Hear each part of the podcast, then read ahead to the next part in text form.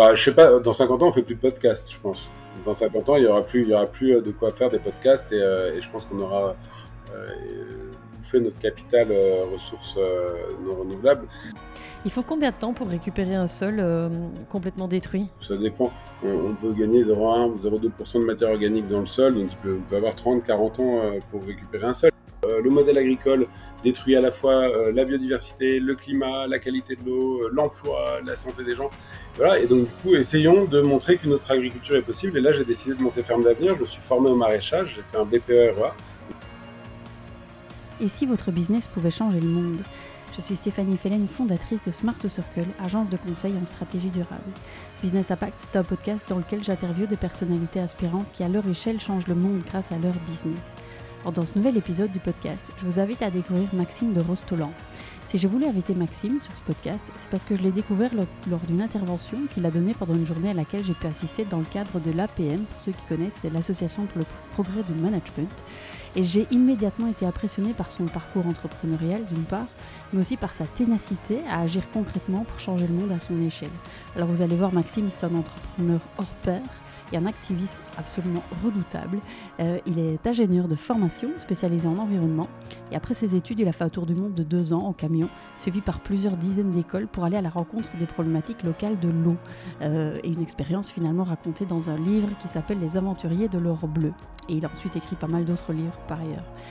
Ensuite, il a créé de nombreux projets et des entreprises, principalement dans l'agriculture, l'agroforesterie. Aujourd'hui, il consacre toute son énergie à une nouvelle entreprise qui s'appelle Sailcop, qui a pour but de proposer du transport de passagers à la voile. Et en parallèle, il a fondé des tas d'associations, fait du lobby poussé auprès de politiques. Euh, donc, on a parlé de tout ça dans le podcast. Alors, on a forcément parlé de son parcours, de ses entreprises, de sa vision du monde, de ses apprentissages, euh, de la manière dont il fait du lobby aussi, euh, notamment comment il a réussi à parler directement à Emmanuel Macron à, plusieurs reprises en France, mais aussi à s'entourer de personnalités médiatiques publiques connues comme Marion Cotillard, parmi d'autres, pour faire bouger les lignes. Alors j'espère que cet épisode vous plaira. Si c'est le cas, bah, comme toujours, dites-le moi, puis surtout partagez ce contenu autour de vous. C'est le meilleur moyen d'inspirer un maximum de personnes à changer le monde grâce à leur business. Je vous laisse découvrir notre conversation. Très bonne écoute.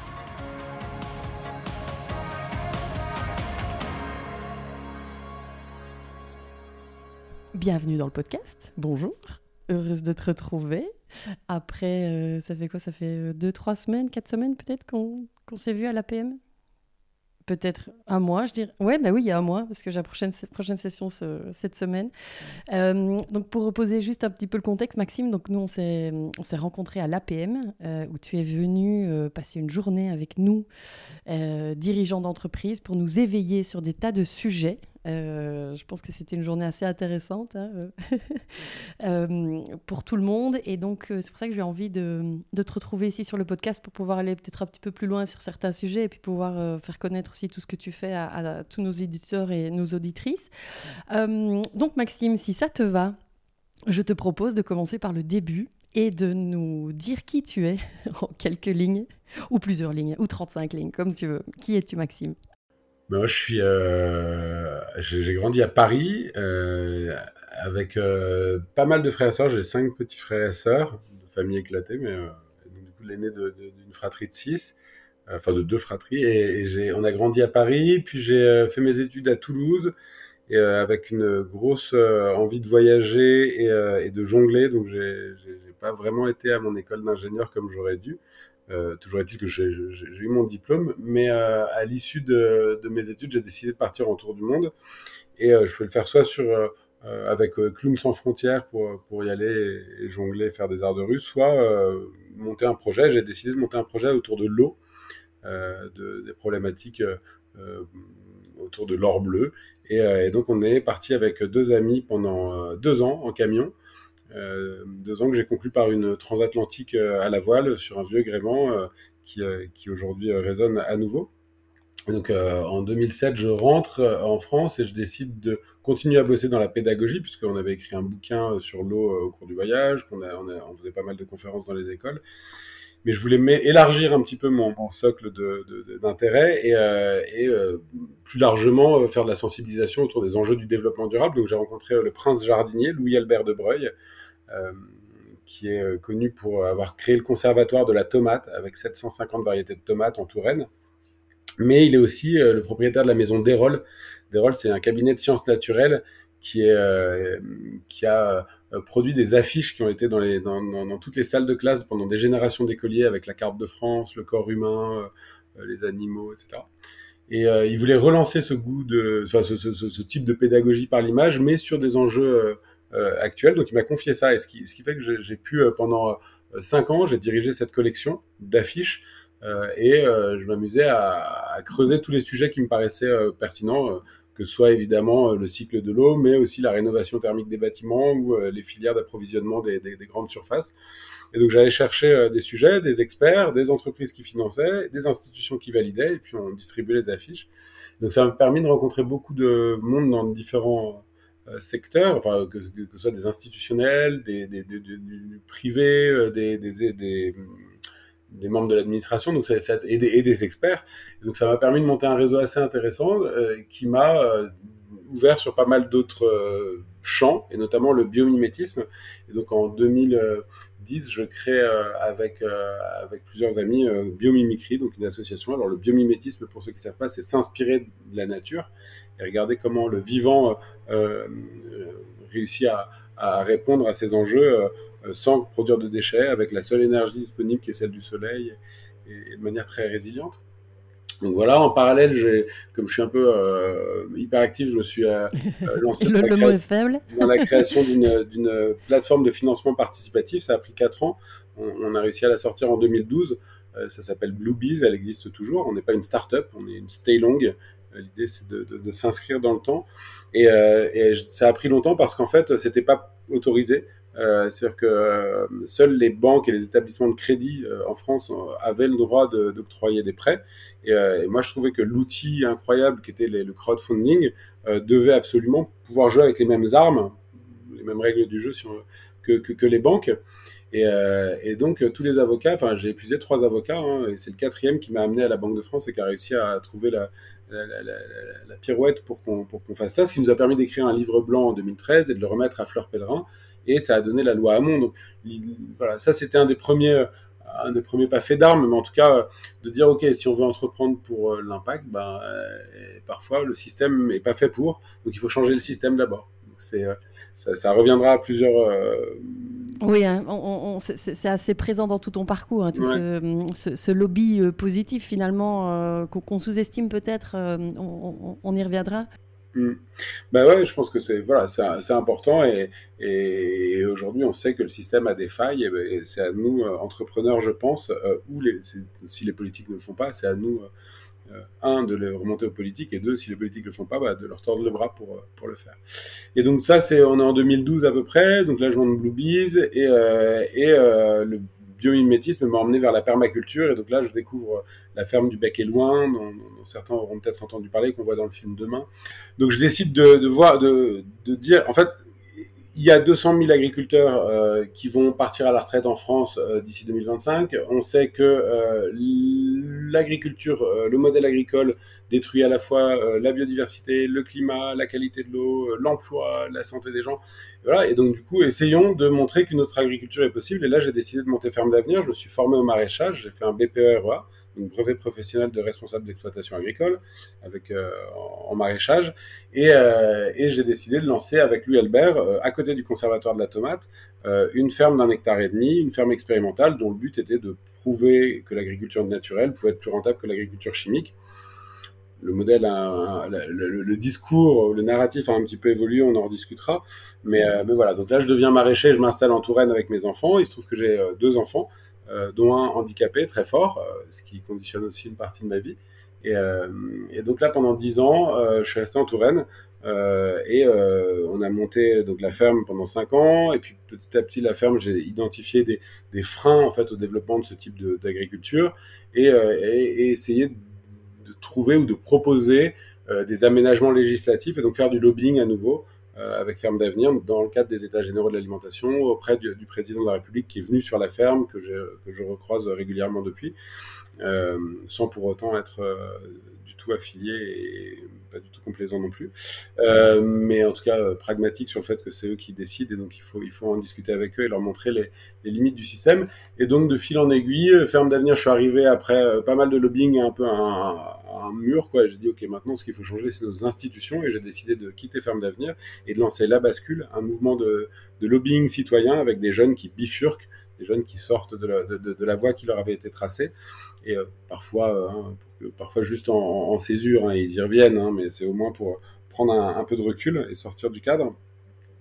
Euh, et, donc la bascule, c'est une expérience qui a duré un an, on a fait pas mal de choses, ça existe toujours. Euh, c'est euh, maintenant deux lieux, un en Bourgogne, un en, Bretagne, dans lequel vivent des, jeunes en permanence. Et, au bout d'un an de, la bascule, j'ai décidé de, relancer un projet qui s'appelle Planteur d'avenir, avec euh, pour objectif d'adresser le chantier de l'agroforesterie, parce qu'il faut faire x10 par rapport à ce qu'on plante actuellement. Et, euh, aujourd'hui, on n'est pas outillé pour, on n'est pas prévu, enfin, il n'y a, rien de prévu pour faire ce x10, ce passage à l'échelle. Donc on a eu une idée avec euh, des gens de la bascule, et donc je la porte depuis. Et, et, comme ça a quand même pris trois ans euh, à mettre en place, Planteur d'avenir, euh, dans l'intervalle, j'ai lancé l'idée sur les réseaux de relancer le transport de passagers à la voile et donc de lancer une coopérative, la première coopérative contemporaine de transport de passagers à la voile. Et donc ça s'appelle SailCop. On a deux bateaux. On est en train de construire un bateau destiné aux très courtes distances, donc un, bateau assez innovant qui, ne sera qu'au vent, hein, évidemment, il y, aura, il y aura un moteur complémentaire électrique, mais voilà, c'est le projet sur lequel, les projets sur lesquels euh, je suis actuellement, et, et, on a déménagé de, Touraine pour venir s'installer à côté d'Aix, en Provence, où on a trouvé un institut pour notre fils. Voilà un peu tout et j'ai. Eh bien, Maxime, merci pour la présentation. On va, si ça te va, on va faire quelques petits retours en arrière. J'ai deux, trois questions. Euh, alors, Maxime, on pourrait croire que tu as 85 ans en t'écoutant, vu tous les projets que... Non, non, non, pas à la vidéo. Hein. non, non, vu, tout ce que tu as lancé. Euh, tu as quel âge? Rappelle-moi. J'ai 42 ans. 42 ans. Euh, alors Maxime, euh, première question, si je refais quelques pas en arrière, quand tu finis tes études à Toulouse, pourquoi tu pars faire ce tour du monde sur ce sujet de l'eau? Et ma question derrière, c'est est-ce que tu as eu des... Est-ce que tu te souviens du moment où tu as eu ce déclic? Est-ce que depuis tout petit, tu, es conscientisé à ces enjeux? Est-ce que ce sont tes parents, j'en sais rien? Ou est-ce que euh, à l'école, quand ça t'est venu ce, souci du ah, développement durable? Le fait de vouloir voyager est très ancien. Mes parents euh, se sont séparés quand j'étais jeune et, euh, et un petit peu la bourse sur les vacances. Et donc on était privilégiés, donc on, on, a un peu bougé. Donc j'ai pris ce goût-là avec toute la, enfin, la distance euh, a posteriori, mais quand même, enfin, aller au Club Med, ça reste euh, vraiment très limité en termes d'expérience euh, culturelle, etc. Et, j'avais absolument aucune envie de, de, partir en backpack en allant d'auberge de, jeunesse en auberge de jeunesse. Donc il fallait donner un, but à, à, un tel voyage. Et, et par ailleurs, mon grand-père, quand j'étais tout petit, m'avait dit Maxime, si tu fais Polytechnique, je t'offre un tour du monde. Mon grand-père était pilote d'avion, donc peut-être qu'il me l'aurait offert en avion et que ça n'aurait pas convenu. Euh, mhm. Toujours est-il que, euh, oui, quand je, suis, je finis mes études au Brésil, et là, euh, cherchant donc troisième année d'école d'ingénieur, je, me demande ce que je vais faire l'année suivante. Est-ce que je vais bosser chez Veolia comme les trois quarts de mes potes, enfin de mes de mes co, ou est-ce que je fais un truc différent? Et oui, je tombe sur un truc qui s'appelle le Tour du monde en 80 hommes euh, et, là, je me c'est bien sûr, euh, il suffit de donner un, purpose, un objectif et, un, défi, un pari à son tour du monde et à son voyage, et on peut peut-être se le faire financer.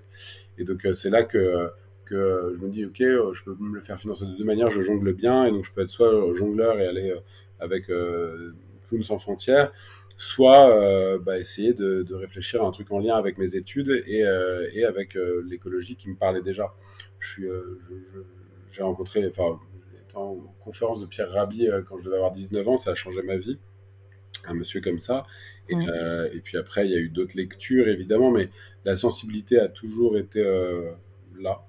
Et, donc voilà. Donc, évidence, quoi. Vraiment. Et mm. donc on a trouvé, donc on a mis 9 mois. J'ai commencé seul et il y a deux potes qui se sont greffés. Et, et donc on a, on a levé 80 000 euros pour partir deux ans trois. Bah, alors, évidence, mais et en même temps, la plupart de tes potes, ils partaient bosser chez Veolia. Donc, tu, tu Ouais, mais quand ils allaient en cours, moi, je jonglais, donc. donc déjà, je savais que je ne ferais pas pareil qu'eux, quoi. Donc, oui, hmm. oui. Et puis mon prof, bah, mes, profs, quand ils m'ont donné mon diplôme, ils m'ont dit, mais Maxime, vous voulez pas être chimiste, on est d'accord Ils venaient de me faire passer mon oral où, il y avait eu pas mal de questions auxquelles je ne savais euh, pas répondre alors que j'allais être bac plus 5 en chimie. Donc du coup, euh, non, non, c'était un peu, enfin, un peu une évidence. Moi, quand, quand j'ai intégré mon école, mes parents m'ont dit on t'achète une voiture parce que tu vas être à Toulouse. Et j'ai dit je veux pas une voiture, je veux un combi Volkswagen. Ça coûte euh, pas beaucoup plus cher hein, à l'époque. Hein. À l'époque, ça valait 25 000 francs hein, le, combi Volkswagen. Donc je me suis acheté ça. Je l'ai toujours. Il est dans mon jardin là. Et, euh, donc euh, dès, dès, mon intégration en école, le, tempo s'était donné par le voyage. On partait au Maroc, en, Serbie, en hmm. Angleterre, en Corse. Mm. Et mm, alors, on va peut-être se concentrer sur euh, si ça te va, parce qu'il y a beaucoup de projets. Vraiment, je peux faire un podcast de 4 heures, hein, ça me dérange pas, mais c'est pas ce qu'on a prévu. Euh, euh, on va se concentrer, si ça te va, donc sur, sur Ferme d'Avenir et puis sur Cellcop. Si c'est bon pour Cellcop, si c'est bon pour toi.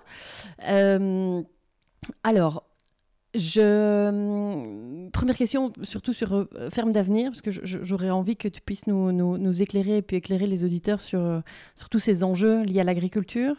Euh, je, ne sais pas si... je, enfin, Dis-moi, hein, est-ce que, est qu'à ton sens, il y a assez de conscientisation sur cette problématique autour de l'agriculture? Alors, tous ceux, ceux et celles qui ont regardé Demain, oui, ont, compris, mais en même temps, tout le monde n'a pas vu Demain. Enfin, je crois que tu le constates aussi autour de toi. Euh, donc, ma première question, c'est si tu devais euh, définir ou nous donner trois chiffres sur la problématique de notre alimentation aujourd'hui, euh, tu voudrais qu'on retienne lesquels? Ok. déjà, enfin pour moi, le chiffre qui, qui, met tout par terre, c'est que il nous fallait, avec une calorie fossile dans les années 40, on savait produire 2,4 calories alimentaires. Donc on produisait un petit peu de charbon, on, on convertissait, on transformait un peu de charbon, un peu de pétrole, un peu de gaz en deux fois et demi plus de choses à manger. Et euh, donc c'était quelque chose qui était euh, viable. Et aujourd'hui, il nous faut 7 à 10 calories fossiles pour euh, produire une seule calorie alimentaire. On a donc divisé par 25 notre efficacité énergétique pour produire de la nourriture depuis l'époque de nos grands-parents. Et ça, c'est essentiellement dû aux méthodes de production, c'est dû euh, à la mondialisation, aux méthodes de production avec les phytos, hein, c'est ça qui pèse 60% de l'empreinte carbone d'une ferme. La mondialisation qui fait que euh, on traite des gros volumes, donc on centralise, donc il y a énormément de transport, il y a énormément d'énergie à des endroits euh, concentrés, et voilà. Ensuite, c'est notre régime qui est très carné. évidemment, il faut 10 fois plus d'énergie pour produire une, protéine d'origine animale qu'une protéine d'origine végétale alors que ça fait la même chose à l'organisme. Et, euh, et, enfin, euh, le, le, le, fait qu'on gâche beaucoup et on jette beaucoup de, la production. Et, ça, c'est euh, intimement lié au fait qu'on a dévalorisé et déprécié le, prix de l'alimentation dans, dans, nos, dans, nos, vies. En gros, dans les années 60, 30% du budget des ménages était consacré à l'alimentation. Aujourd'hui, c'est 12%. Donc, on a divisé par 3 la valeur relative. Donc voilà, ça c'est le premier chiffre. Le deuxième chiffre, c'est que, alors je, il plusieurs. Hein. Euh, je vais choisir un, qui, euh, qui, reprend bien l'ensemble de. Alors, je, choisis eau, je choisis biodiversité, je choisis emploi, je choisis. C'est pas beaucoup, c'est beaucoup trois chiffres. Mais alors, euh, on va dire, allez, un tiers des. allez, sans la PAC, sans la PAC, et donc sans la politique agricole commune, sans les aides financières européennes à l'agriculture, 60% des fermes françaises seraient en résultat courant négatif avant impôt. Autrement dit, l'agriculture industrielle telle qu'elle est pratiquée n'est pas rentable en soi.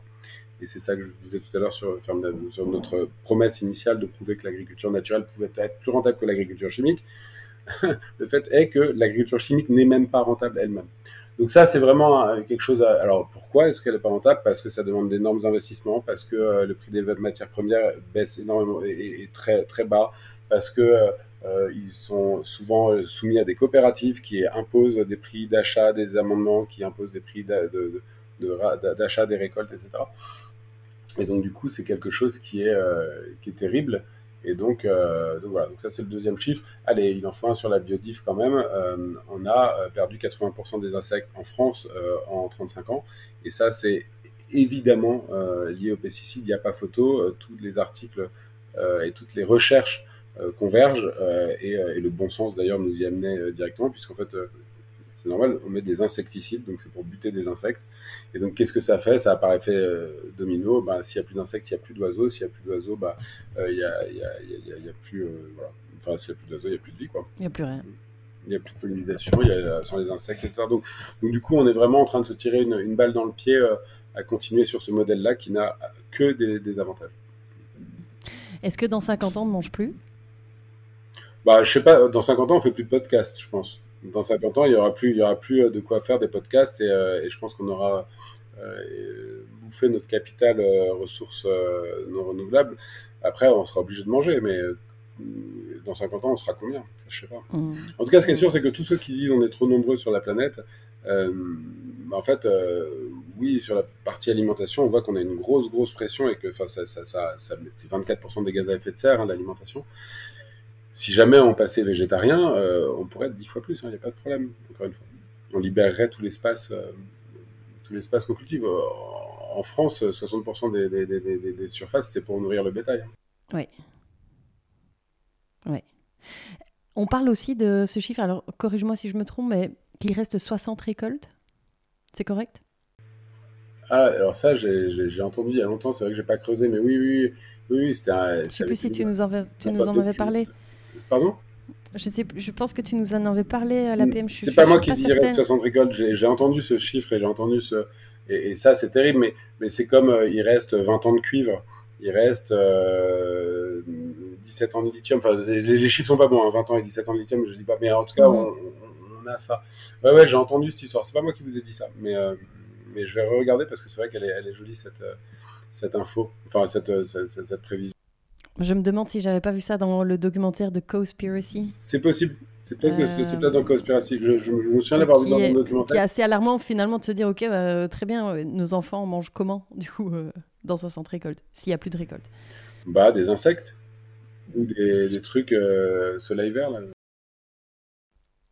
Alors du coup, Maxime, c'est ce qui t'amène à créer Ferme d'avenir. Est-ce que tu peux nous expliquer concrètement en quoi ça consiste, Ferme d'avenir, et alors peut-être euh, bah, nous décrire euh, un peu cette, euh, ce, voyage que tu as fait quand tu t'es dit, ok, je fais, je me lance. Si je veux changer, je fais, je vais faire de mes mains. bah, Comment ça, s'est passé? Ça part de la stade dont, que j'évoquais tout à l'heure, où la moitié des agriculteurs partent à la retraite dans les années qui viennent. Et donc, comme leurs enfants ne reprennent pas, il va bien falloir que des néo-ruraux viennent et, et, reprennent des fermes. Et donc, c'est bien beau de le dire, euh, mais si moi-même je l'ai pas testé, je peux pas trop le dire, donc ça m'intéressait pas et j'ai décidé de me former et de dire est-ce qu'un urbain peut, euh, un urbain de 30 ans peut euh, de se reconvertir et devenir maraîcher et, et créer une ferme, l'entretenir, produire des légumes et, et, en vivre. Et donc ça a été l'idée initiale.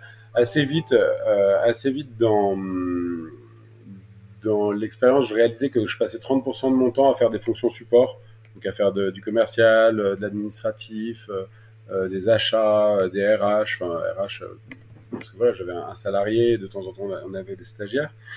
Et en fait, je me suis dit, il y a, moyen d'optimiser. Donc la première idée, on se dit, tiens, on pourrait essayer d'avoir quelqu'un sur un territoire donné qui voit, qui bosse avec pas mal de fermes et pas mal de, porteurs de projets pour essayer de bah, faire de la veille, essayer de, trouver des opportunités de développement, essayer de trouver des, synergies pour optimiser. Et donc on a appelé ça le pays-culteur. Et donc on a lancé une première formation de pays-culteur. Euh, donc on a monté ça, ça a pris un an et demi hein, de, monter tout le cursus. Euh, et, ça c'était une première idée pour essayer d'optimiser. et en fait, faire l'avenir assez vite, on a, on a vu qu'on a, on a constaté qu'on bossait sur quatre axes on a de la production avec la première ferme qu'on avait, mais ensuite on a eu euh, euh, la ferme de l'envol aujourd'hui, on a eu euh, une ferme dans l'heure aussi entre temps. donc la production, la formation, pardon? C'est quelle surface, juste pour avoir une idée au niveau de la production? Alors, c'est voilà, bah, intéressant. Je, reviens juste après sur la surface parce que ça permet d'expliquer de, de, Donc, la production, la formation. Donc, la formation, comme je disais, formation péiculteur, donc c'est des formations longues de six mois, mais c'est aussi euh, formation euh, plus classique, comment tailler ses fruitiers, comment faire son compost, comment faire son jardinier, son, potager annuel, etc. formation, financement avec Bluebees, donc la plateforme de financement dédiée à l'agroécologie, et avec les concours qu'on a mis en place. On en est à la septième édition, donc on a mis en place les concours Ferme d'avenir, et chaque année on remet en gros la première année, on a dû remettre 400 000 euros ou 300, 400 000 euros. Et en gros, on a remis 2 millions, je crois, en cette édition. Et, euh, et enfin, l'influence. Euh, et là, l'influence, c'est le quatrième pilier. Donc, euh, production, formation, financement et, influence. Et l'influence, on le fait auprès du grand public avec. on a un, un, un, bouquin qui est sorti, enfin, un film qui est sorti qui s'appelle On a 20 ans pour changer le monde, auquel j'ai adossé un bouquin. Et puis pas mal de gens dans l'équipe ont écrit aussi, Xavier Mathias, Linda Bedway, qui, ont écrit des super bouquins chez des super éditeurs. Et on fait de l'influence aussi, et c'est le plus gros de mon, ça a été le plus gros de mon boulot, euh, on fait de l'influence auprès des, décideurs et notamment politiques. Et alors pour revenir sur la, partie ferme, nous, la, ferme qu'on a lancée en, en 2013, euh, était sur un hectare 4. C'est une parcelle d'un hectare 4. On a mis euh, 8000 mètres carrés en, production. Et, euh, effectivement, euh, quand on regarde, ça fait, euh, bah, ça fait 40 paniers par semaine, donc c'est 40 familles, donc ça fait la rue, quoi. Enfin, on n'est pas en train de. Et puis ça fait la rue pour la partie légumes, donc on sait qu'on n'est pas en train de changer le monde en faisant ça. Néanmoins, on apprend un peu à le faire. Et, surtout, inspiré par Jean-Martin Fortier, qui au Québec a créé la ferme de la Grelinette, et donc qui a écrit un bouquin qui s'appelle Le jardinier maraîcher. Donc Jean-Martin, dont je suis devenu ami, euh, a, au, Québec, euh, puisque c'est de là qu'il est, euh, créé, après sa ferme de la Grelinette d'un hectare, il a créé la ferme des 4 temps sur 66 hectares. Et donc là, il montre qu'il passe à l'échelle. Et en fait, d'un côté, il y avait ça, et de l'autre côté, il y avait tous les agriculteurs qui regardaient un petit peu, parce que comme on parlait fort, et donc du coup, on était un peu la cible des critiques. Euh, euh, la cible facile de la FNSEA qui dit oui mais ils sont là, ils font quatre tomates et euh, mmh. ils croient qu'ils vont nous apprendre notre métier. Et on se faisait challenger. Ils disaient bah ouais mais c'est nous qui, enfin vous vous nourrissez pas la population, c'est nous avec nos tracteurs malgré tout qui le faisons. Donc euh, c'est bien beau mais mais ne nous critiquez pas trop. Évidemment, l'idée n'est pas de les critiquer, mais en tout cas d'essayer de montrer euh, des alternatives. Et c'est là qu'est venue l'idée et l'opportunité de reprendre une parcelle de 70 hectares euh, dans un ancien aéroport là, à Bretigny-sur-Orge. Euh, c'est la BA 217. Donc c'est rigolo parce qu'on était donc en 2017-2018 à ce moment-là et, donc euh, c'était un aéroport donc euh, condamné qui était qui, qui, périclitait qu'on qu s'apprêtait à retransformer en ferme au même moment où euh, Notre-Dame-des-Landes euh, était en train d'essayer, ils essayaient d'exproprier tous les tous les paysans de Notre-Dame-des-Landes pour y faire un aéroport. Et donc c'était un peu anachronique. Mais en tout cas, voilà, on a repris cette cette ferme. Enfin, euh, c'était pas du tout une ferme d'ailleurs. Hein, c'était donc cet aéroport. On a pris 70 hectares. Euh, on était en concurrence avec un gros agriculteur qui était limitrophe de cette parcelle et qui avait aussi déposé un dossier, sauf que lui, il proposait de faire zéro emploi et euh, de juste d'agrandir en fait sa parcelle et passer de de 180 à 250 hectares. Et donc nous, en arrivant, on dit bah, sur ces 70 hectares, on peut créer 12 emplois. Et puis même, on, voilà, donc on a eu cette première étape, on a gagné euh, ce, projet. Donc on a, on a, on s'est vu attribuer le foncier. On a lancé la production et assez vite, euh, on a compris qu'en fait, on pouvait aller plus loin et euh, proposer même un projet de territoire avec euh, la communauté de communes, avec Cœur d'Aglo, Cœur d'Essonne, la communauté d'Aglo, et, euh, et, on a répondu à ce qu'on appelle le PIA, donc plan d'investissement d'avenir. C'est des appels à projets de l'État qui euh, sont sur des gros projets. Donc là, il s'appelait Territoire innovant de grande ambition, TIGA. Et on a décidé, nous on a dit, un territoire innovant qui a une grande ambition, en fait, c'est un territoire qui vise sa, son autonomie alimentaire, sa souveraineté alimentaire. Et donc il faut, et encore plus dans l'Essonne, essayer de trouver des manières de le faire. Et donc c'est ce qu'on a proposé, c'est on a gagné 26 millions d'euros de l'État et euh, on est donc assistant à maître d'ouvrage sur ce projet. Et euh, c'est un projet qui, euh, qui est en cours, qui s'appelle Sésame.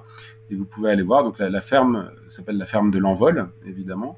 Et, euh, elle produit déjà pour 500 000 euros de légumes par an, hein, donc euh, au bout de l'année 4, 3 ou 4. Donc euh, ouais, troisième pleine saison, je crois. Et donc voilà, donc c'est quelque chose qui, qui, qui, qui, qui est qui est très enthousiasmant. On voit qu'on peut, on peut changer. J'ai pas répondu à la question est-ce que les gens sont, sont conscientisés oui, mais on voit que dès qu'il y, qu y, a un peu d'inflation, c'est la bio qui trinque. Mm. C'est là-dessus qu'on fait qu'on qu qu sucre alors qu'on continue à, à, mettre de l'essence dans sa voiture. Pour... Voilà, après, il y en a qui n'ont pas le choix. Hein. En tout cas, ce qui est sûr, c'est que euh, les gens sont de plus en plus con conscients. Euh, les, la, la, la, science est de plus en plus euh, affirmative, de plus en plus sûre d'elle et donc explicite. Donc il n'y a plus beaucoup de, sujets. Après, la question c'est comment est-ce qu'on priorise les petits pas qu'on peut faire et, comment est-ce qu'on éche... on, classe ses priorités. Quoi. Clairement. Et euh, par rapport donc à la ferme, qu'est-ce que tu peux répondre à ceux qui vous critiquaient euh, avant? Est-ce que c'est plus rentable? Est-ce que ça fonctionne? Est-ce que, euh, est-ce que le rendement est bon? Est-ce que, est-ce que ça fonctionne? Alors, sur, sur, la ferme de la Bourdésière, qui était une petite ferme d'un hectare et demi, tout dépend du, du, du, chef de culture, niveau du chef de culture et des aléas quand même. Mais, mais oui, il y a plein de, maraîchers qui s'en sortent. Ma soeur est maraîchère. Il y a plein de gens qui s'en sortent c'est d'autant plus rentable qu'on a euh, malgré tout une, forme d'économie d'échelle où on a beaucoup de serres, où on a euh, plusieurs, on a plusieurs paires de bras et, donc la ferme de l'envol est plus rentable qu'une petite ferme, je pense. Enfin, c'est pas je pense, je le sais. Après, euh, on attend les chiffres chaque année pour, pour, pour, pour confirmer la tendance. mais ce qui est sûr, encore une fois, c'est que l'agriculture chimique et industrielle n'est pas rentable un tiers des agriculteurs vivent avec euh, moins de, 500 balles par mois. Enfin, ça, marche 350 balles par mois même. Donc ça marche pas. Et, ils continuent à nous emmener dedans et à, mettre de l'argent. Après, euh, on, va mutualiser les pertes. Quoi. Quand, ça fonctionne, ils capitalisent le truc. Et là, on mutualise les pertes et on continue à financer un système qui, part à volo. Quoi. Hmm. Donc, par rapport aux fermes, on va dire euh, pas conventionnelles, parce qu'on avait parlé du mot conventionnel. Oui, on n'a pas euh, signé de convention. Alors moi, ça me, gêne, qu'on dise que c'est de l'agriculture conventionnelle. Elle n'a rien de conventionnel pour moi. Ouais. D'après toi, du coup, c'est quoi les plus gros freins? Parce que tu vois, quand on entend, allez, si on s'intéresse un petit peu au sujet, ben on, peut, on, se rend compte que ça fonctionne, qu'on peut faire autrement, que c'est tout à fait possible. Euh, et donc, on a le droit de se poser la question, bah, pourquoi tout le monde ne le fait pas? Si ça fonctionne, pourquoi tout le monde ne le fait pas? Donc, bah, alors, pourquoi les agriculteurs ne le font pas? Euh, Les agriculteurs sont endettés pour beaucoup. Euh, on a aussi standardisé, c'est-à-dire qu'en gros, on a, euh, faut comprendre que c'est un système qui s'est imposé, qui a été imposé politiquement. À la fin de la guerre, quand il y a la, le, New Deal qui arrive, les Américains disent nous on veut bien vous aider, mais par contre nous nos usines d'explosifs elles, elles ont plus d'avenir puisque la guerre au Vietnam ou la guerre, enfin pardon avant la guerre au Vietnam, euh, parce que la guerre est finie, donc du coup, euh, on peut en faire. Les nitrates, ça permet de faire des, des, des engrais azotés.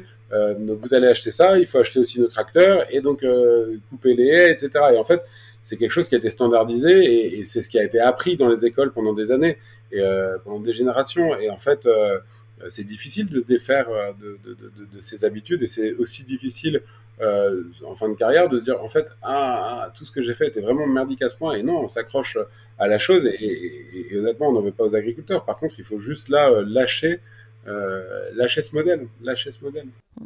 Il faut combien de temps pour récupérer un sol complètement détruit? Ça dépend. On, peut gagner 0,1 ou 0,2% de matière organique dans le sol. Donc il peut, on peut avoir 30 40 ans pour récupérer un sol. Et en fait sur les sur les polluants euh, sur les, les, métaux lourds, etc. Là, il faut carrément euh, mettre en place des, des, des, mécanismes de phytorémédiation sur plusieurs années. Euh, et puis là, ce qu'il faut, c'est remettre de la matière organique dans le sol pour qu'il retrouve sa fertilité. Mmh. Mmh. alors Maxime, est-ce que tu, ce qu'il y a un événement ou un fait auquel tu t'attendais pas du tout depuis que tu t'es lancé dans ce merveilleux projet d'agriculteur? Métier d'agriculteur ouais.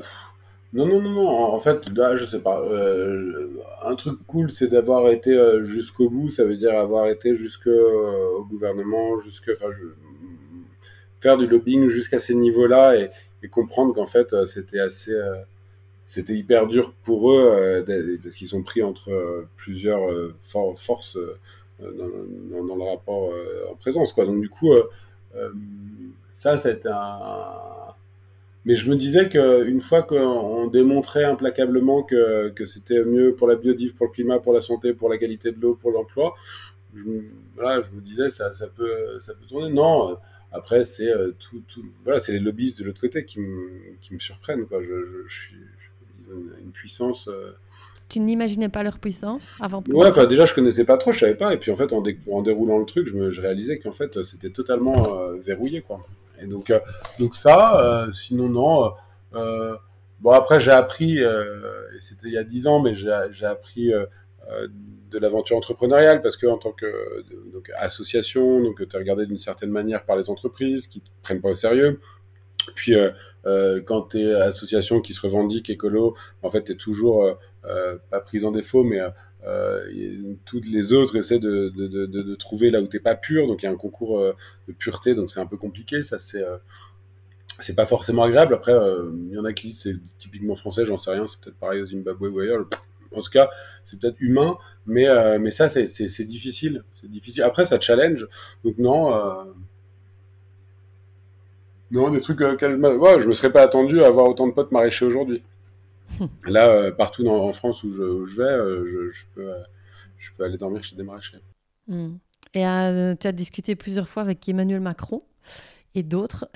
comment on en arrive à discuter avec Emmanuel Macron du sujet? Concrètement Alors après, tu es, un fervent euh, euh, utilisateur d'avocats et autres. Tu nous ouais, ouais, mais ça, euh, c'est la période, c'est même pas c'est la dernière carte, les avocats, en fait. Non, non, les premières, c'est moi, je, l'ai interpellé plusieurs fois sur les réseaux et, parfois c'était bien, enfin, ça a été relayé, quoi. Et, ça lui est hmm. arrivé, il m'a répondu et, et, voilà. Et depuis, j'ai le, contact de sa secrétaire perso. Et donc, euh, une fois tous les quatre mois, je renvoie un petit euh, coucou euh, en disant où ça va pas et où ça, où ça pourrait aller plus vite. Et, et parfois où ça va, mais ça, ça, va rarement. Donc, Ils sont réceptifs, les politiques, selon toi? Oh bah il y en a un paquet oui il y en a un paquet oui après il faut regarder en France comment ça fonctionne et puis on voit bien l'Assemblée avoir des idées euh, dans l'opposition, c'est pas gage qu'elle passe, hein, au contraire. Donc, euh, nous, on a plein de, gens qui sont très euh, bienveillants à notre égard. on sait de quel côté ils sont, on sait, ils nous aident, mais, mais clairement, ils ont peu de pouvoir, hein, vraiment. Et c'est d'ailleurs pour ça que j'ai pas voulu, moi non plus, on m'a proposé plusieurs fois de, participer à, des dynamiques comme celle-ci. Je, je, veux pas, enfin, je, tiens à ma liberté de, de, choisir comment je suis, euh, je, n'ai pas d'impact ou comment j'en ai, mais voilà. Mais, euh, oui, oui, ils sont très réceptifs. il y en a beaucoup qui comprennent bien, mais, mais encore une fois, hein, on sait très bien la FNSEA, les, lobbies euh, des chasseurs, enfin, sont, ultra puissants et donc. Hmm. Ah, alors justement, tu parles de, politique, d'entrepreneur. Petite question, est-ce que tu as toujours su que tu allais entreprendre? Quand tu étais petit, tu te disais, moi, je, plus tard, je serai entrepreneur, j'aurai des sociétés Je savais même pas ce que c'était, en fait. Je, non, non, mais en fait, oui, il y a un truc que je fais depuis que j'ai 13 ou 14 ans, c'est que j'organise des choses. J'organise des grosses fêtes. Ma, passion, c'est d'organiser des fêtes. Et, euh, en vrai, euh, en vrai euh, bah, c'est ça, c'est là-dedans, c'est besoin d'organiser le truc, de dire, bon, il faut ça, ça, ça, ça, ça, on va y arriver. Puis, va prendre une idée, dire, on va faire ça et, et se donner les moyens de, le mettre en place il y a plein de gens qui ont l'idée, qui, qui, qui pas envie, voilà, qui ont peur. Euh, il y a plein de gens qui n'ont pas l'idée. Il y a plein de gens qui euh, ont l'idée, qui n'ont pas peur, mais qui n'ont pas de temps. Euh, voilà. Et donc, du coup, moi, j'étais là-dedans. Et donc, ouais, c'est le fait d'organiser, d'embarquer des gens, c'est un truc qui me plaît. Ouais. Mmh. Alors, qu'est-ce qui, c'est quoi votre plus gros défi aujourd'hui avec Ferme d'avenir? Alors Ferme d'avenir, du coup, moi j'y suis plus depuis euh, fin 2018, donc ça, faire, ça fait 5 ans. Euh, mais euh, Ferme d'avenir est un réseau qui compte un millier de fermes, qui fait pas mal de formations, qui fait du plaidoyer encore, qui fait du conseil. Et donc c'est bah, le, le, le, le, plus gros défi de tous les acteurs dans quelques secteurs, quel secteur que ce soit dans l'écologie, c'est le passage à l'échelle. C'est comment est-ce que on, arrive à, ne plus être une alternative. Mais il faut arrêter d'être l'alternative, il faut être le, mainstream. Et donc ça, ça il n'y a pas de, a pas de recette et d'ingrédients miracle, mais euh, mais en tout cas, euh, c'est euh, de persévérer. C'est tous les, enfin, tous ces combats-là, et on voit en fait, comme ils sont compliqués à résoudre parce que ça, demande à remettre en question tout le système, c'est des choses qui ne sont pas traitées comme elles devraient l'être parce qu'en fait ça, fait peur et ça, met trop de choses en jeu. Et donc on déporte on déporte notre attention sur d'autres sujets des micro euh, euh, euh, de tout le système pour essayer de, faire croire qu'on peut régler les trucs silo par silo alors qu'en fait c'est mal malgré malheureusement hein, parce que j'aimerais bien qu'il n'y ait pas le système à changer mais malheureusement il faut changer tout le système et notamment et c'est ça toute la, dimension de lobbying qu'on a porté avec Ferme d'avenir puisque c'est ça le message qu'on, qui, cristallisait ou en fait qui, qui résumait toute notre démarche, c'est dire euh, il faut compter les choses différemment. Enfin, le problème, c'est que je pense que le problème de notre société, c'est qu'on compte mal parce qu'on compte pas ce qui compte vraiment. Et, euh, et aujourd'hui, une marée noire, on le sait, ça, il faut nettoyer la plage, il faut réaffréter un bateau, il y a de l'assurance, ça fait du PIB, ça fait de la croissance. Donc du coup, euh, une marée noire, c'est bien pour le pays avec nos indicateurs. Donc il faut changer ça. Et ce qu'on propose, évidemment, c'est pas juste de dire c'est pas bien, c'est on propose quelque chose qui s'appelle la comptabilité en triple capital ou la comptabilité CARE comptabilité adaptée à la régénération des écosystèmes. Ça a été euh, développé par Jacques Richard euh, de Dauphine. Et donc on essaie de mettre en place ça et donc de, pousser, euh, de pousser cette idée selon laquelle la performance aujourd'hui n'est pas bien évaluée et ça nous emmène dans le mur puisqu'on sait très bien que si ce, qu'on cherche c'est la croissance du PIB, et eh ben la croissance du PIB elle est totalement corrélée à la croissance de l'exploitation des ressources. Donc on sait que ça nous emmène dans le mur. Mmh. Et qu'est-ce qui t'obsède toi aujourd'hui? Qu'est-ce qui m'obsède euh...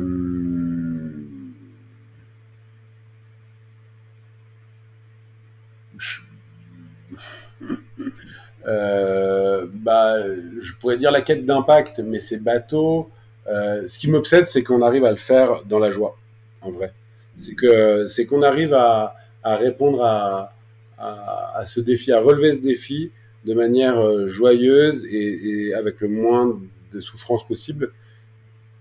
Et donc, du coup, ça veut dire aller vite quand même, parce que plus on attend, plus les souffrances euh, annoncées, enfin, en tout cas prédites par les scientifiques, euh, se révèlent terrifiantes. Donc, euh, donc voilà, il faut le faire dans la joie. Et, et, et ce qui m'obsède aussi, enfin, allez, en sous-jacent, c'est la dimension systémique. Ça veut dire vraiment dire, en fait, ça sert à rien de dire est-ce que la voiture électrique c'est bien, est-ce que les éoliennes c'est bien?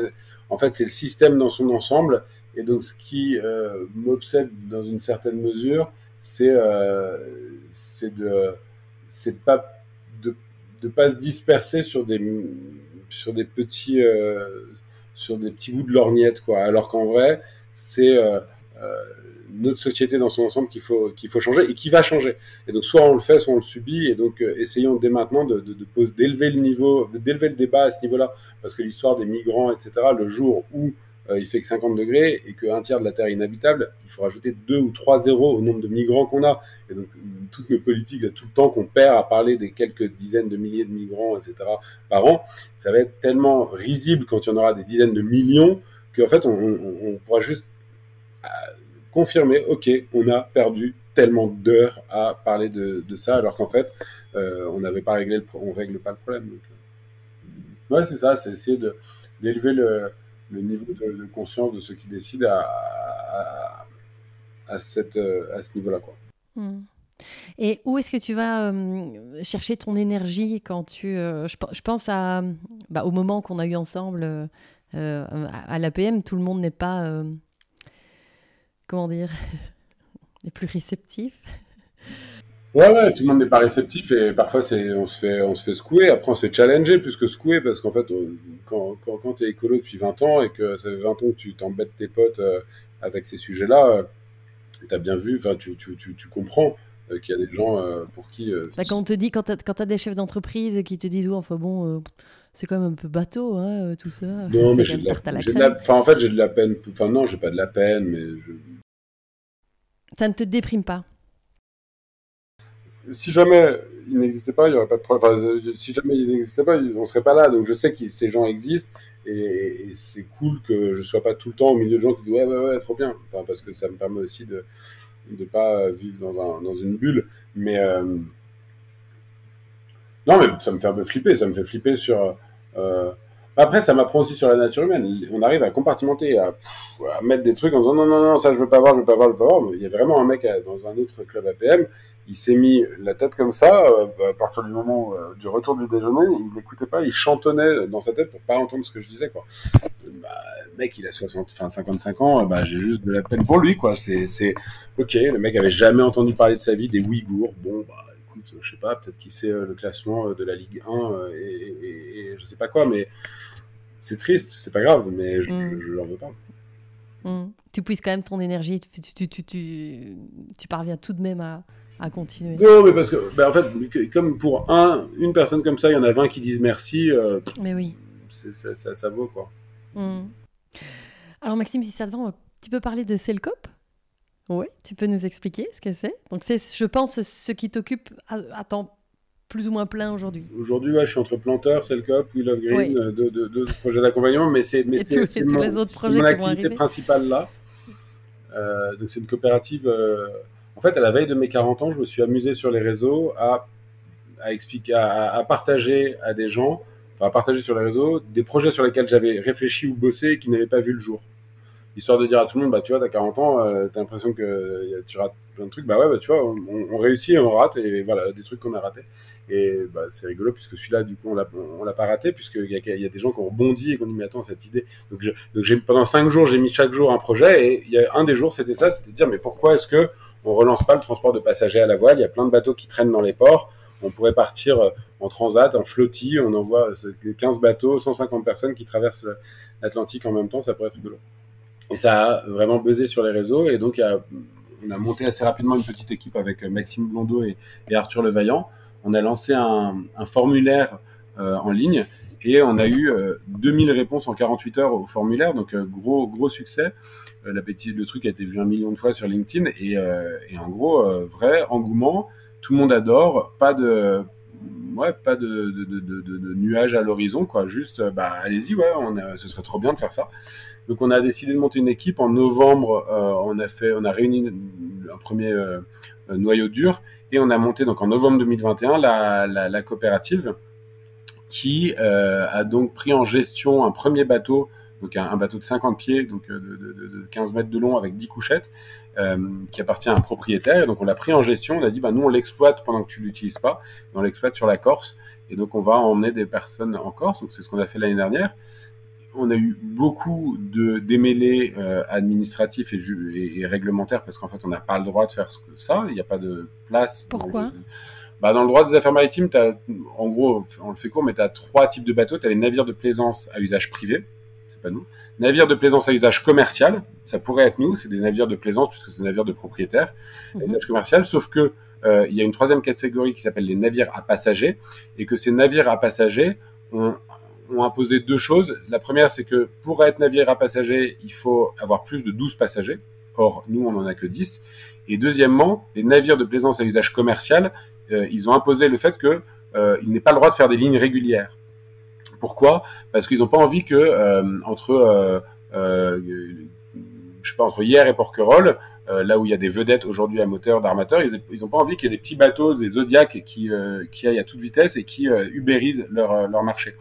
Donc évidemment, il n'y a pas de distinction entre la voile et, la, et le moteur dans, dans, dans ce débat-là, mais euh, nous, on, ils nous voyaient quand même, ils nous voient quand même comme une, une porte ouverte euh, ou une brèche dans leur, dans leur monopole, et donc du coup, ils, ils sont un peu battus pour qu'on n'ait pas le droit de faire ça, et nous, on s'est battus et on a le droit du coup, on a gagné, on a expérimentation nationale jusqu'à 2024.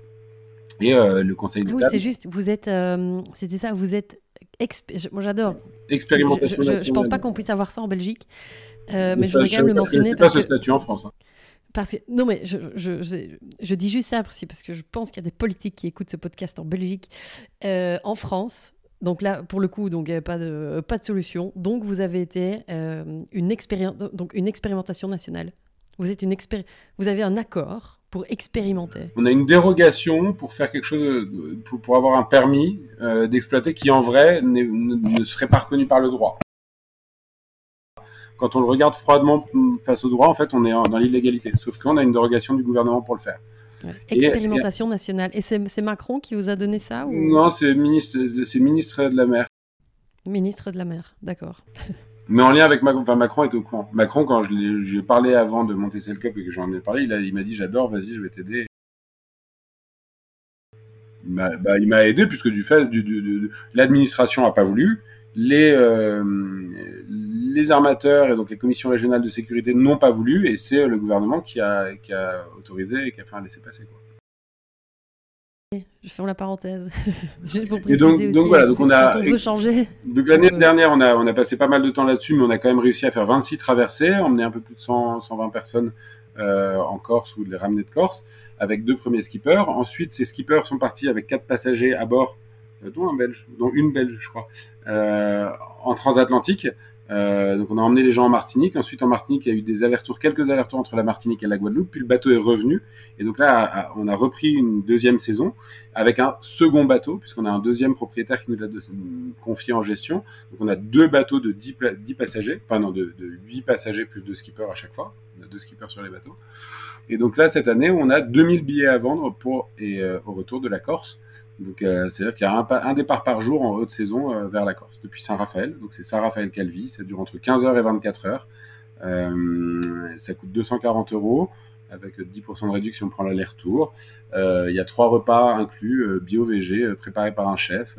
et 80% des passagers ont vu des dauphins et 50% ont vu des baleines. Donc voilà, c'est autre chose que juste un, un, un déplacement et un transport. Mmh. C'est aussi une aventure, une expérience. Et, et 75% des gens qui viennent, des passagers, n'avaient jamais dormi sur un bateau auparavant. Génial. En plus, euh, c'est pas si cher. Mmh. Bah après, ça dépend, mais ça dépend pour. Ouais, bah, comparé, comparé, non, non, mais c'est pas cher. Après, comparé au, ferry, euh, évidemment, euh, il y a des places à 90 balles en haute saison, mais bon, c'est dans un, il y a pas, il y a pas la, y a pas les repas et c'est dans un siège, siège inclinable, etc. Donc et donc là, vous avez 2000 billets à vendre pour cet été Tout à fait. Enfin, on en a vendu 1000, donc il en reste 1000. 1000, il en reste 1000. Donc dépêchez-vous, s'il y a certains qui vont en Corse euh, cet été. On prend deux vélos par bateau aussi. Deux vélos Ok. Et puis on arrive à Calvi, Calvi qui est le départ du GR, enfin qui est un des départs du GR20. Euh. Aujourd'hui, c'est quoi du coup vos plus grands défis avec euh, alors avec Cellcop, le, le, le, le, défi là, c'est de la commercialisation et le passage à l'échelle. Ça veut dire euh, réussir à l'année prochaine à avoir 15 euh, 000 places à vendre et 15 000 places vendues surtout. Euh, donc là, c'est euh, bah, se faire connaître, embarquer des journalistes, faire raconter aux passagers, faire témoigner les passagers de leur expérience. Voilà, il y a un enjeu économique aussi, nous, pour qu'on puisse faire payer, payer la structure, il faut qu'il y ait à peu près 8-10 bateaux. Ça, c'est sur la, partie Corse. On a un, enjeu qui est aujourd'hui d'adresser la courte distance. Euh, et donc là, c'est vraiment toutes les, vedettes côtières euh, qui desservent donc les îles comme Groix, euh, l'Île-Dieu, euh, Porquerolles, les Glénans, Bréa, etc. Et partout dans le monde d'ailleurs, hein, il, va falloir remplacer tous ces, toutes ces vedettes à moteur partout dans le monde par des navires propres. Et, avant que les technophiles en herbe et financiers ne s'amusent à nous emmener dans, l'hydrogène, quoi qu'il en coûte, nous on dit, bah, attendez, servons-nous du vent et essayons de. Donc on essaie de leur couper l'eau sous la quille, je sais pas si ça se dit comme ça, mais on, cherche. Mais et donc on essaie de, sortir avant eux des bateaux innovants, mais innovants en low-tech et qui, nous, on décarbone. Donc sur l'année dernière, on décarbone à 95% par rapport au ferry ou à l'avion. Donc c'est vraiment il faut comprendre que c'est de la décarbonation radicale. On a vraiment une, une euh, on le fait peut-être en petit volume, évidemment pour l'instant, mais on est dans un niveau de décarbonation qui est juste euh, de rupture, quoi. Et donc voilà, donc ça c'est le deuxième, le deuxième défi qu'on a. Donc premier défi c'est euh, confirmer la Corse. Deuxième défi c'est de euh, développer ces navettes à voile. Donc euh, là on, on, a mis 400 000 euros de fonds propres. On a levé l'année dernière 630 000 euros euh, par des sociétaires. Et là donc sur ces sur ces sites 130 000 on a mis 400 000 euh, sur la sur, sur la table. Ça fait un effet levier auprès de la banque qui met elle un million et quelques, enfin un million un million cent. Et, euh, et, là, on lance une campagne de financement pour boucler le budget. Il nous manque 200, 300 000 euros, donc on lance une campagne de financement. Et, euh, et là, le, le, le défi qu'on a, c'est qu'une fois que ce bateau innovant, euh, hyper vélique, hyper léger arrive sur l'eau, bah, c'est d'ouvrir de, de, la ligne qui va bien, donc soit Groix, soit les Glénans, soit soit Porquerolles, et donc réussir à, à, à emmener 15, 20 000 passagers dans l'année, mmh. ce qui est possible sur des traversées d'une heure et demie.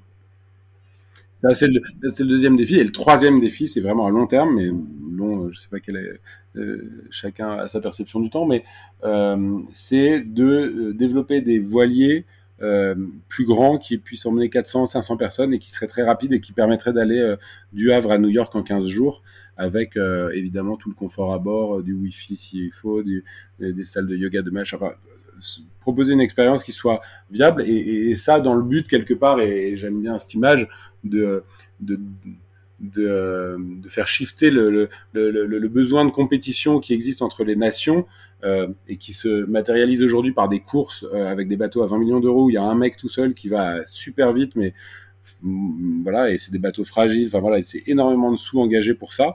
Et nous, on, préférerait que cet esprit de compétition se, se, se, déplace vers le, transport de passagers et que, et que le président d'une nation comme la France puisse dire, bah, écoutez, nous, on emmène 500 passagers en 15 jours de, du Havre à New York sans énergie fossile embarquée.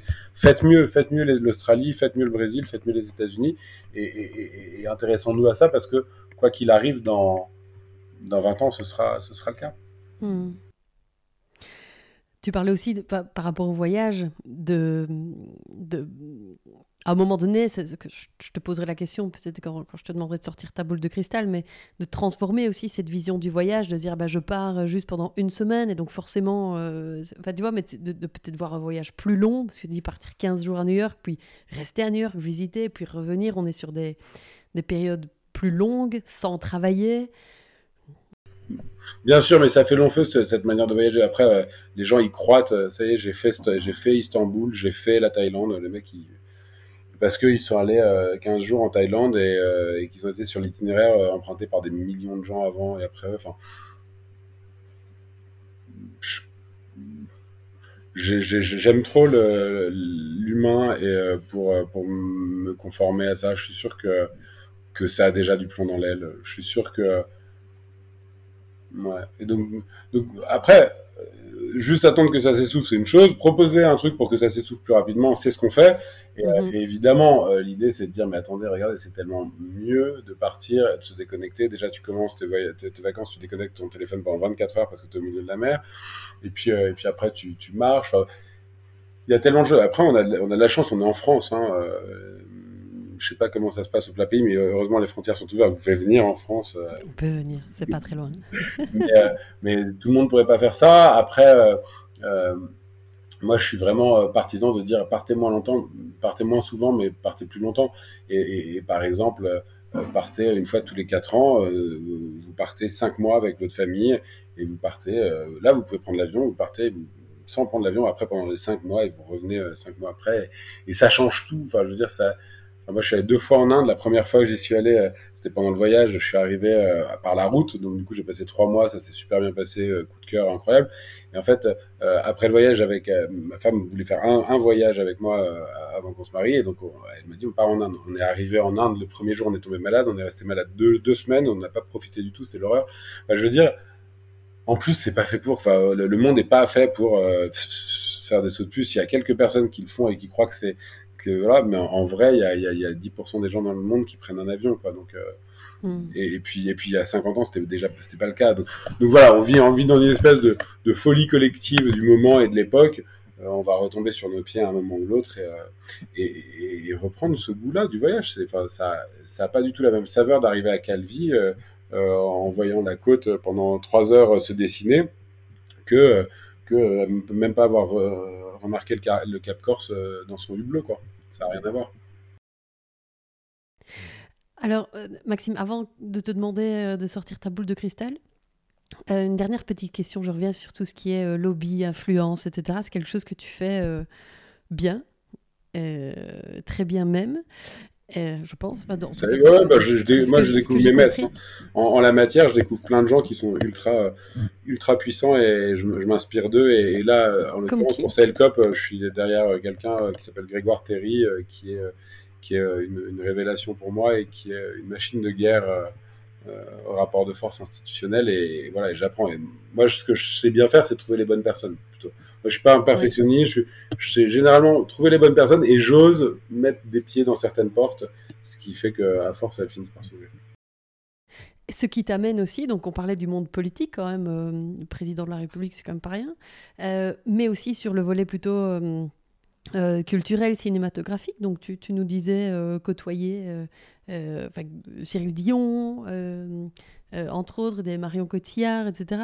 comment tu es arrivé à côtoyer ces personnes-là qui ont par ailleurs énormément d'influence aussi pour traiter de ces sujets-là et éveiller les consciences Marion Cotillard, un jour, enfin moi, je la savais engagée. J'ai un ami qui l'avait déjà rencontré et qui la connaissait, mais c'était en 2012 ou 2011. Et puis je, dis à mon pote, bah tiens, tu peux lui envoyer euh, ce message de ma part. Donc je lui envoie une petite lettre et j'aime bien écrire. Donc euh, peut-être que ça a bien accroché, puis j'ai pas eu de nouvelles pendant deux ans, et un jour j'étais en train de, désherber à la ferme, et mon téléphone a, sonné, et, et c'était Marion, c'est Marion, je suis Marion donc c'était un peu bizarre, et, et, puis après, bah voilà, de fil en aiguille, comme, comme j'aime bien sortir, comme je suis pas, suis pas trop chiant, je pense, et ben on, devient pote, et puis de fil en aiguille, on devient pote avec d'autres, et, voilà, mais, euh, et puis je, le, je, le, cherche un petit peu parce que je sais que euh, des gens que j'admire et que je respecte, comme ça, ça me...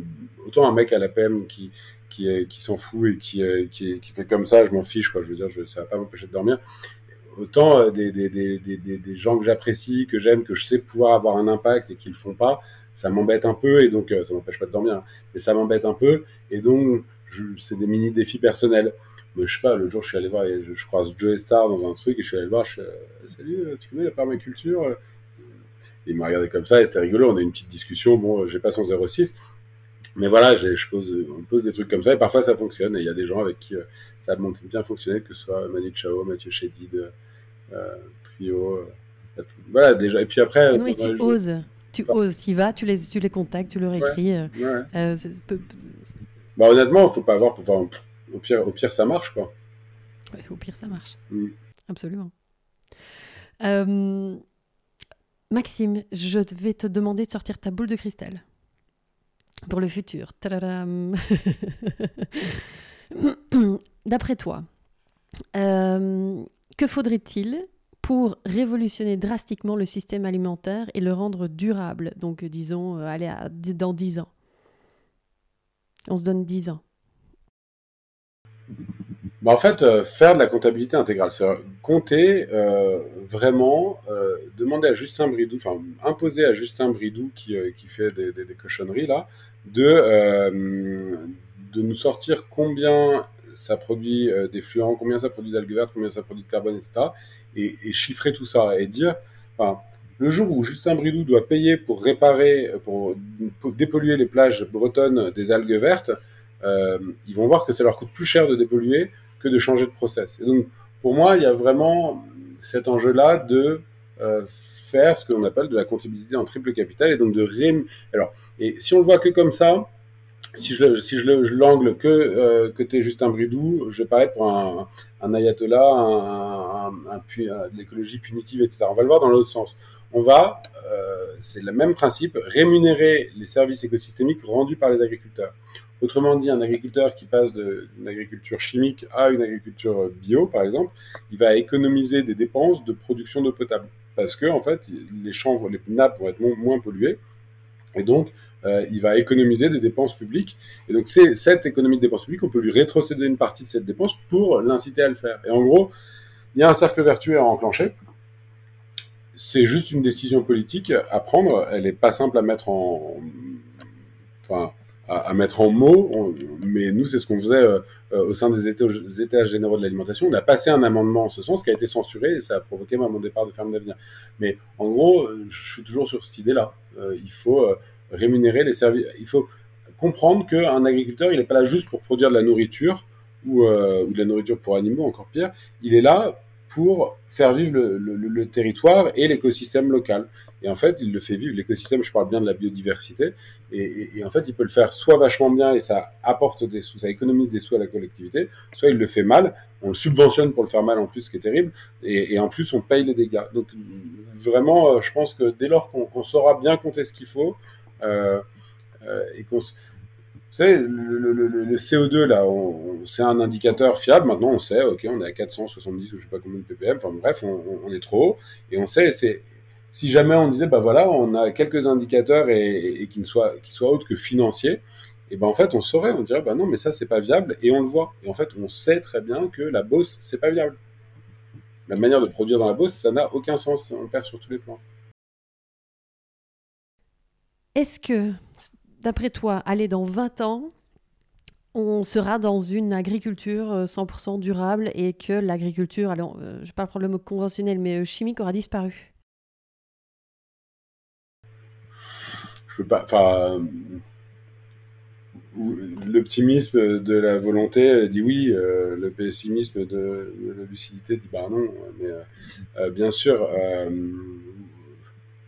Bah, en fait, euh, après, on va voir comment ça se passe, hein, mais euh, enfin, de toute manière, comme ça va, il va y avoir des secousses, c'est que tout, enfin, que on est déjà en train de, le système est déjà en, train de s'effondrer, hein, le système biodiversitaire, ouais, on a perdu 80% des insectes, on est en plein dedans, quoi.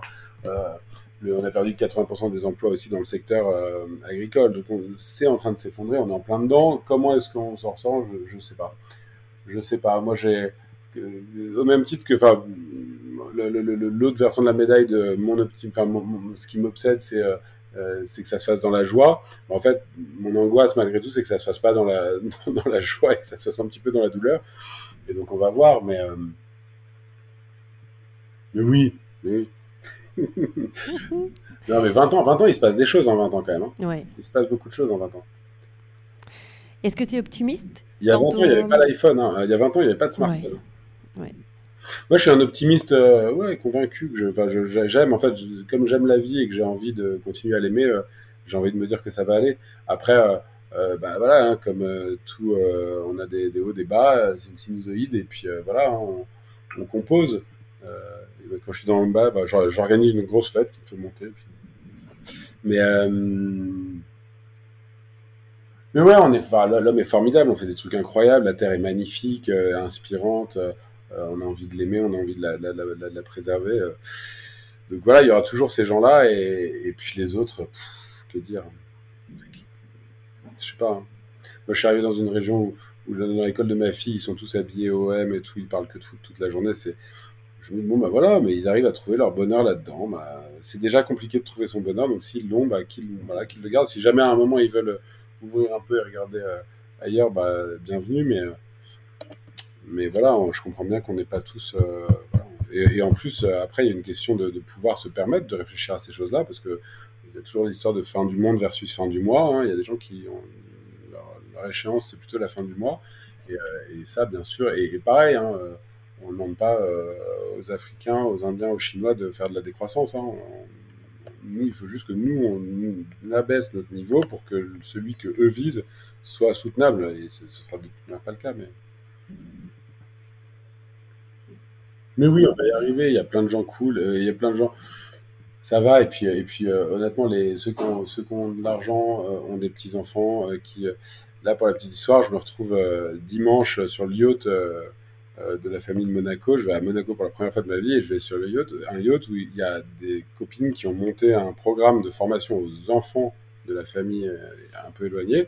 Et donc pendant samedi, dimanche, ils, bossent avec les enfants. Il y a quelqu'un du GIEC qui vient, ils font une fraise ils font plein de trucs. Et à 16h, les enfants font une restitution auprès de leurs parents et moi je viens conclure derrière. Donc voilà, donc on est, je me retrouvais sur un yacht euh, face euh, au Monaco et à, leur dire. Et en fait, ces gens-là, quand ils. Vous en avez deux des yachts. Déjà, Mettez-en un pour euh, revendez-en un pour planter des arbres. En tout cas, le prochain, ne l'achetez pas et allez planter des arbres, c'est plus utile et vos enfants vous, seront reconnaissants. Donc voilà, on va, dans tous les sens euh, sur, sur ces sujets-là et, on ne s'interdit aucune, euh, aucune incursion dans, dans, les mondes. Et c'est aussi pour ça que le monde des personnalités, des stars, j'aime bien, j'aime bien le, côtoyer et essayer de le de le contaminer un petit peu. Hmm. Et Maxime, si tu avais une baguette magique, tu ferais quoi? J'agirais pour euh, faire diminuer le poids euh, de l'argent euh, ou le, la, puissance, le pouvoir, la puissance de l'argent. Et, je pense que pour faire ça, il faut limiter la quantité que quelqu'un peut avoir soi-même. Et donc du coup, je me débrouillerais soit pour faire un- une, une mesure sur l'hé- l'héritage, où je dirais, bon, en fait, on n'a pas le droit de... Donc il y a un salaire de référence mensuel, on n'a pas le droit de donner plus de 100 ans de salaire de référence à chacun de ses enfants, point barre, un truc comme ça. Quelque chose comme ça qui ferait que, en fait, là, ce- la famille princière, ils disent, oh là là, il me reste je sais pas combien de temps, mais par contre, il faut, faut que je le fasse, parce que sinon, c'est faut que moi, que je décide comment est-ce que je, je l'utilise bien, euh, parce que sinon, c'est l'État qui va le faire pour moi. Bon, bref, je ferai un truc là-dessus. Euh, non, et je, je, je, je, mettrai un terme au PIB comme seul indicateur, pour de vrai. Pour de vrai, je mettrai en place la comptabilité euh, en triple capital et, je pense que ça réglerait beaucoup de choses. Alors Maxime, deux dernières questions. Euh, la première, est-ce que tu aurais un conseil donc par rapport à tout ce que tu nous as dit aux auditeurs, aux auditrices, pour aller rendre leur business plus durable ou euh, euh, avoir un impact plus positif. Tu sais, on a des gens qui nous écoutent, qui viennent d'un petit peu partout, euh, qui font des tas de métiers différents et qui ont envie d'avoir de l'impact. Ce serait quoi ton conseil?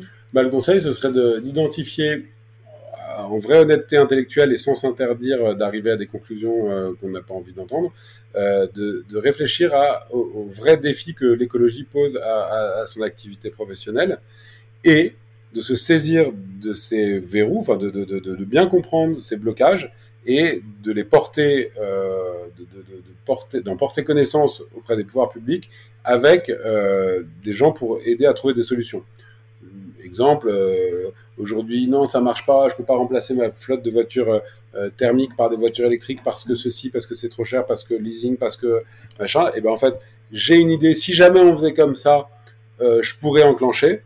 D'accord, mais c'est si, ce si jamais, il faut travailler dessus et aller le porter et, et, et s'en faire un, un, un, combat presque personnel parce que si c'est pas les gens qui sont aux manettes des entreprises et donc qui sont au contact de ces, de, de ces blocages et de ces verrous euh, euh technico-socio-économiques, politiques même, en fait, si c'est pas eux, personne ne le fera. Donc il faut que euh, les, les, les chefs d'entreprise, à mon avis, fassent ça. Et, donc, ça ne dit pas comment je rends mon business plus rentable, parce que euh, plus, plus, plus, plus écolo, mais euh, puisqu'en fait, pour ça, il y a des réponses totalement individualisées en fonction du secteur, euh, qu'on soit dans l'alimentation, dans l'industrie, dans le transport, dans le, conseil. Et, mais, mais, mais par contre, c'est de bosser là-dessus, ouais. c'est de, de, se dire, il y a des blocages et je vais essayer de, de, de, de débloquer. C'est non seulement un conseil, mais en plus une, une, une demande que je fais, parce qu'on a besoin que des gens comme ça fassent alors une dernière question, Maxime. Euh, si tu avais, alors autre que tes livres, un livre ou un podcast, je sais pas si tu écoutes des podcasts ou des conférences, je sais pas que tu as un livre que tu as lu récemment qui t'a inspiré. Ouais. Euh, alors les podcasts, j'aime bien Thinkerview parce que c'est long. Alors je, je, je, vais être honnête, j'ai pas le temps de. C'est un peu comme le monde diplomatique, quoi. C'est c'est dense et il faut, faut, prendre le temps. Mais, mais c'est quand même vraiment euh, bien. J'aime bien Blast aussi, euh, ce, que, ce, que, ce que fait évidemment euh, Paloma Moritz ou, les nouvelles journalistes, la Salomé Sake, qui sont, qui sont quand même vraiment euh, puissantes. Euh, et un livre. Euh, en fait, depuis quelques temps, je relis des romans, donc je, je, peux, vous balancer des, des, vieux. Mais évidemment, Ne plus mentir de Jean-Marc Gancy, ça j'aime bien, c'est une référence, c'est court, ça se lit bien, c'est sans, sans, concession, comme Jean-Marc sait le faire. et puis un autre activiste dans son genre, mais le pape euh, Jean-Paul, enfin pas Jean-Paul, le pape François a écrit euh, l'encyclique Laudato Si. Et, euh, et honnêtement, il n'y a pas beaucoup d'écolos qui sont allés aussi loin dans, la, compréhension du truc. Et moi qui suis pas catho, enfin j'ai été catho ça, fait des, ça, fait 25 ans que je suis pas allé à l'église, enfin, en tout cas pas. Voilà, j'avoue qu'il m'a mis une petite claque et que, ça me fait plaisir de voir qu'un haut dignitaire, qu'un qu responsable religieux de ce rang-là euh, ne mâche pas assez de mots à ce moment-là. Un peu comme le secrétaire général de l'ONU qui, qui, qui, devient un espèce de, de, de, de, de Nostradamus qui, ah, mm qui peut, il explique que ça va être l'horreur. Et, bah, et, et, le pape, je trouve que c'est costaud. C'est vraiment l'encyclique, ça vaut le coup de, le lire. Il y, a, il y, a, des passages euh, surprenants. Ok, top. Merci Maxime. Alors, euh, comment est-ce qu'on peut te, te contacter si euh, les... Enfin, te... Ouais, via Sailcop. Ou... Ok, via Selcop. J'ai la boîte contact euh, aussi, on est plusieurs à l'avoir, mais. Euh. Ok. Euh, et alors, bah, pour retrouver toutes tes aventures entrepreneuriales, je pense que c'est LinkedIn. Si on oui, veut te oui, suivre. oui, sur LinkedIn, ouais, bien sûr. Si on veut savoir quels seront tes prochains, tes prochains projets. Ouais, je tiens à parlé, mais... sur les réseaux, oui. Ouais. Je fais des appels parfois à participation et puis, euh, et puis des annonces de temps en temps. Ouais, top. Euh, et ben Maxime, je te remercie. Ben, merci beaucoup. C'était un plaisir d'écouter ton parcours. Donc, euh, moi, je mettrai toutes les notes hein, dans l'épisode, euh, toutes les notes de l'épisode, euh, et puis les liens, puis les liens aussi vers tes livres. Trop voilà. le livre que tu as derrière toi est juste génial aussi. Hein. J'avais offert. le... Juste un, indispensable et il est, il est, il est très. Enfin, voilà, il est, il est, très pragmatique. J'aime beaucoup. Ouais. Donc, c'est pour les écouteurs, c'est comment inverser le cours du réchauffement planétaire, Drawdown. De Paul Hawken. Et, et pour la petite histoire, je l'avais offert à, à Hulot euh, quand il était ministre. Et, euh, et il, il, il, il s'est foutu de ma gueule. Il m'a dit, mais bien sûr que je l'ai déjà, je l'ai offert au président. Est-ce qu'il l'a lu La question? Ouais, je pense qu'il n'est pas, il est pas débile euh, sur le sujet. Mais après, Non, non, non, non, non. Je pense que après, c'est des priorités, c'est des cultures aussi. Ouais. C'est être dans une culture de. Bah, on va pas repartir là-dessus. Mais en tout cas, Maxime, vraiment merci euh, pour ton partage. euh, merci pour ton parcours aussi. Euh, ça, donne des, ça donne des papillons. Enfin, moi, personnellement, en tout cas, c'est ce qui. des personnalités comme toi et puis d'autres aussi, c'est ce qui permet de. Là, je parle pour moi, mais en tout cas, de continuer. De continuer, euh, même les jours où on se dit, oh là là, c'est c'est un peu, tu vois, le roller coaster du bas où tu dis, oh là là, c'est dur. Euh, moi, je fais pas des fêtes. Enfin, si, je fais un peu de fêtes. Pas autant que toi, à mon avis, mais j'écoute des personnes comme toi. Euh, donc, merci beaucoup, Maxime. Et Merci. puis, euh, et puis à bientôt, peut-être. à bientôt. Voilà. Salut, Maxime. À bientôt. Voilà pour l'épisode du jour. C'était Business Impact, le podcast de Smarto Circle. J'espère sincèrement que cet épisode vous a plu. Alors si c'est le cas, merci de le partager à deux personnes qui pourraient être intéressées par le sujet et de mettre une petite note 5 étoiles sur Spotify et ou Apple Podcast en fonction de votre plateforme d'écoute préférée. Et puis si c'est sur Apple Podcast, prenez deux mini-secondes pour écrire un petit avis sur ce que vous aimez dans le podcast. Ça m'aidera à remonter dans les suggestions d'Apple et puis euh, surtout de faire euh, connaître davantage le podcast. Alors aussi, si vous allez sur le site de smart2circle.com et que vous me laissez votre adresse mail, vous recevrez une semaine sur deux une newsletter avec le dernier épisode du podcast et puis du contenu informatif et inspirant de Smart2Circle. Et puis pour finir, eh bien n'hésitez surtout pas à me contacter. Je suis active sur LinkedIn et puis un petit peu sur Instagram. Il suffit de chercher Stéphanie Félène. Et si vous avez des besoins d'accompagnement pour votre entreprise, l'équipe de Smart2Circle se fera plaisir de vous rencontrer. Je vous embrasse. À très bientôt.